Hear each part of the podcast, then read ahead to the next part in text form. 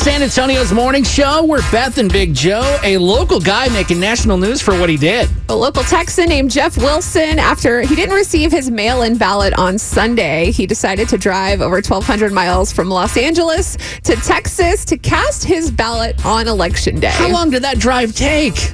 It's crazy. He said it took over 24 hours. Oh my gosh. He says it was definitely worth the drive. He slept a couple hours in his car in the desert and he decided to drive. I know a lot of people are probably thinking, well, why didn't you just hop on a plane?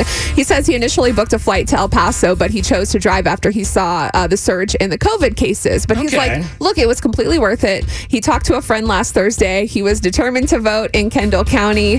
He didn't disclose who he voted for, but it was his duty as an American. So yesterday, after driving 24 hours across the country from where he works in LA, he casted his vote at Boerne City Hall. And he says he is grateful that we have the right to do this.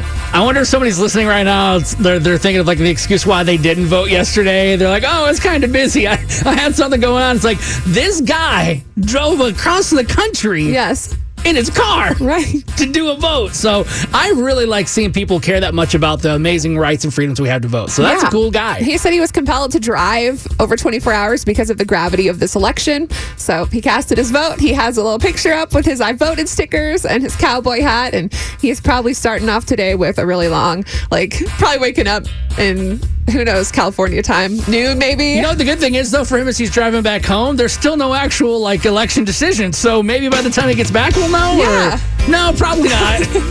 maybe we'll find out by the time he gets home. That's so great. it's Beth and Big Joe on Y100.